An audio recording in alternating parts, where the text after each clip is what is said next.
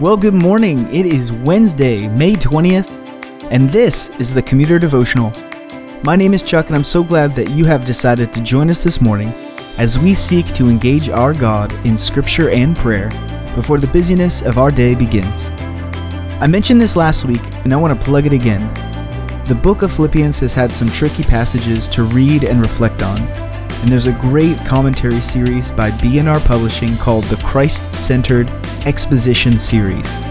They are very current. In fact, not all of the books of the Bible are even done yet, and they're really, really well done. The one for Philippians is written by Tony Merida and Francis Chan, and the whole series seeks to exalt Christ in every single book of the Bible. Even before this podcast, I was using them as companions to my daily devotion, and I just want to recommend this series to you if you decide to keep continuing on with your own personal study of Philippians. These books will be great for you. So today, we're going to start chapter 4 of Philippians, the last chapter of the book. Let me read verse 1 for us. I'll pray, then we will dive right into it. Therefore, my brothers, whom I love and long for, my joy and crown stand firm thus in the Lord, my beloved. Let's pray. Lord in heaven, thank you for this day. For me, it is an especially happy day, and I'm thankful for another one with you. We praise you for your steadfastness, for being the same yesterday, a hundred years ago, and even a thousand years ago. And we know that tomorrow, should we rise again, you will be the same. What a comfort to us. Lord, as we come to your word this morning, speak to us. Amen. Do you guys remember the first few verses of Philippians? Paul says, I thank my God in all my remembrance of you, always in every prayer of mine for you all making my prayer with joy. Compare that with this verse. Look at how Paul addresses the church. My brothers, my joy and crown, my beloved. It is so clear that Paul's love for this church is really something special. Remember, he's writing from prison. And what's on his mind? While he's sitting in prison? It's the Philippians. Fair warning to all of you who are listening. This is Paul's last chapter, and he is about to spill out tons and tons of last minute advice and wisdom for the Philippian church. We're going to move fast in the next few podcasts. But before we do, let's use this one to sort of recalibrate. This verse is perfect for us to pause and look back and refocus ourselves for the finale of Philippians. My brothers, my joy and crown, my beloved, the ones who I'm love and long for. Paul's love for them is without equal. Do you remember the themes for this book? Paul retells them for us here. First, he says, Stand firm. Unity has been one of the standout themes of this book. Paul says, Stand firm. Satan and his cronies are throwing everything at us, constantly, to tear us apart from our brothers and sisters. Well, I do see the need to break fellowship with believers over certain issues. Remember that God's church is a bride and not a harem.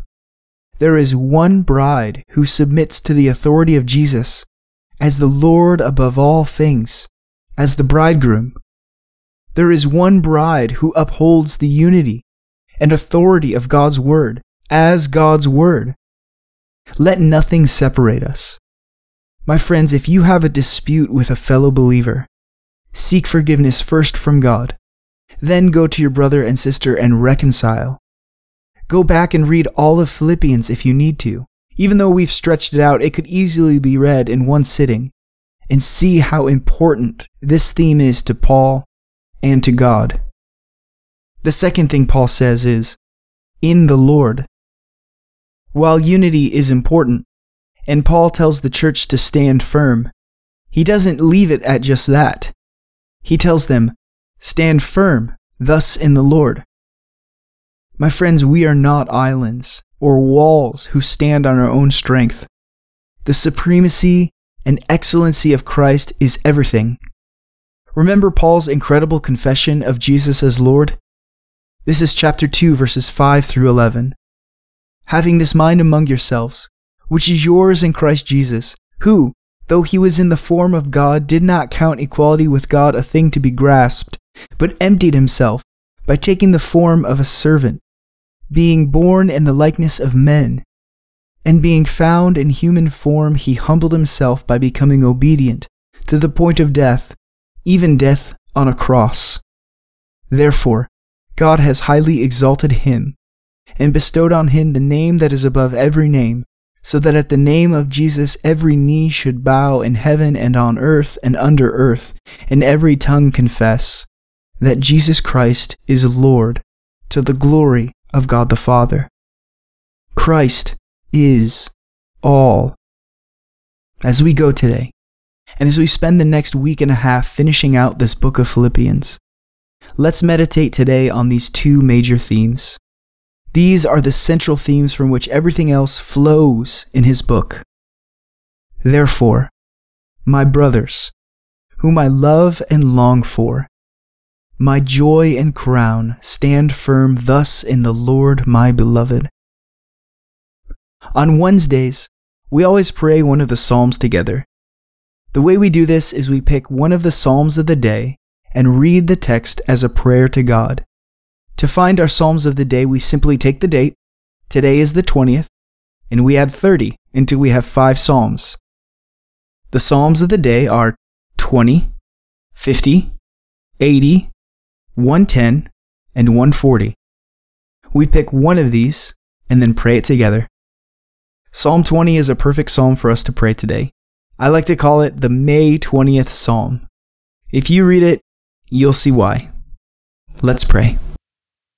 God, you are the God of so many men and women who have gone before us. You are the God of Abraham, the God of Isaac, the God of Jacob, and the God of David.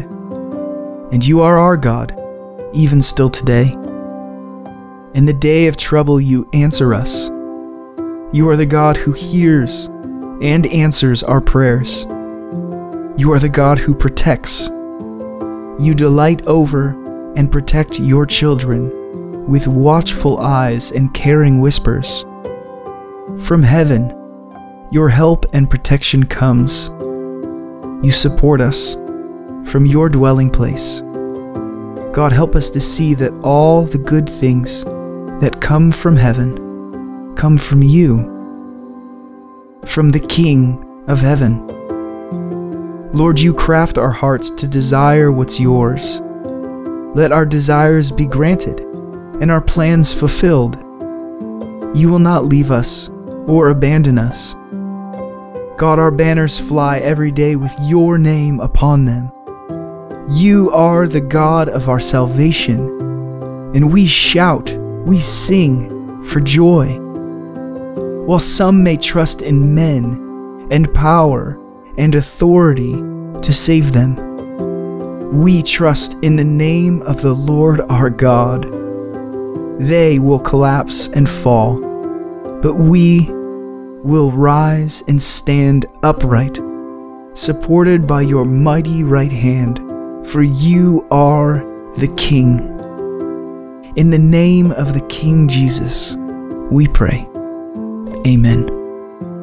Go in peace. I will see you tomorrow.